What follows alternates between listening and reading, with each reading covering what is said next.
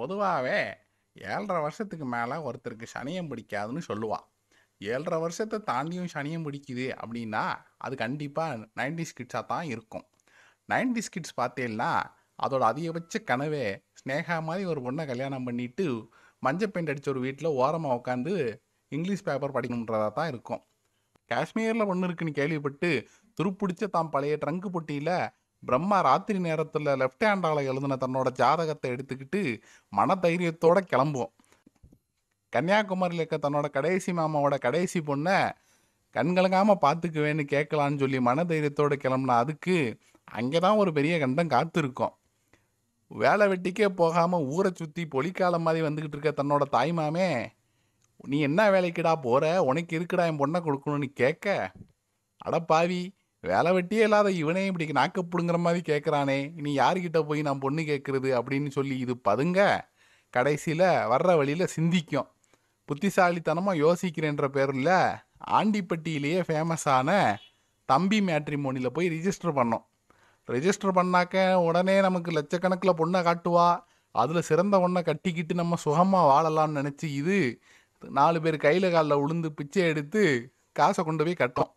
அதை பிடுங்கிட்டு பத்து பதினஞ்சு ஆயா போட்டவ காமிச்சு இந்த ஆயாவில் ஒன்று செலக்ட் பண்ணுடா அம்பி அப்படின்னுவான். இது ஆயிரக்கணக்கில் பணத்தை கட்டிப்பிட்டு ஆயாவை காமிக்கிறானே படுபாவி பய அப்படின்னு சொல்லி இது மனசுள்ள சஞ்சாரிக்கப்பட்டுக்கிட்டு இது என்ன பண்ணும்னா சரி ஸ்னேகா மாதிரி பொண்ணு கிடைக்கலனாலும் பரவாயில்ல ஸ்ரேயா மாதிரி ஒரு லூஸு கிடைச்சாலும் போதும் கொடுத்த காசுக்கு ஏதாவது வந்துச்சே அப்படின்னு சொல்லி தேட ஆரம்பிக்கும். லாகின் பண்ணதுக்கப்புறம் தான் அதுக்கு மரண அடி காத்துக்கிட்டு இருக்கோம். உள்ளே போய் பார்த்தா அதுக்கு உள்ளுக்குள்ளே இருக்கிறது பெண்கள் கிடையாது பேயின்னு அதுக்கப்புறம் தான் தெரிய வரும். சின்ன சின்ன காரணத்தெல்லாம் சொல்லி இதை வேண்டாம் வேண்டாம் வேண்டாம்னு சொல்லி அந்த பேய்களும் ரிஜெக்ட் பண்ண வட்டி இது மன உளைச்சல் எக்ஸ்ட்ரீம் எல்லைக்கே போய்விடும். போயிட்டு இது என்ன பண்ணும்னா சரி நமக்கு ஸ்ரேயா தான் கிடைக்கல. கடைசியில் பரவமுனியமாக கிடைச்சா கூட ஓகே பரவாயில்ல வாழ்ந்துடலாம் அப்படின்னு டூ இது என்ன பண்ணும்னா பத்து பரவமுனியம்மா ஃபோட்டோவை செலக்ட் பண்ணி மனசாட்சி இல்லாமல் அதுக்கு ஒரு ரிக்வெஸ்ட் அனுப்பி வைக்கும். ரிக்வெஸ்ட் அனுப்பின கையோட பத்தாயிரம் கடவுளுக்கு பூஜையை போட்டு இந்த பத்து கிளவியும் நான் ரிஜெக்ட் பண்ணக்கூடாதுன்றதில் மட்டும் தெளிவாக உட்காந்துக்கிட்டு இருக்கும்.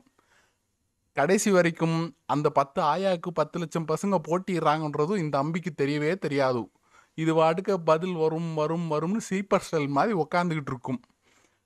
ரஜினி எப்படி அரசியலுக்கு வர்றதோ அந்த மாதிரி தான் நைன்டிஸ் ஸ்கிட்ஸ்க்கு மேரேஜ் நடக்கிறது.